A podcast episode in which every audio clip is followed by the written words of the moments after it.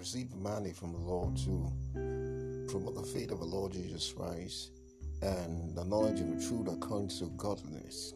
Titus 1 verse 1. So the end that we be established in this faith until we all come in the unity of the faith. And so that's what we're going to be doing on the Faith Campaign broadcast. I'm going to bring it that to you on this very platform. It's going to be your teaching of God's Word, mainly bringing clarity and education unto us in the name of Jesus. So I just want you to hook up with me, invite your friends, your loved ones, let them hook up to this very channel, and then be blessed. Thank you.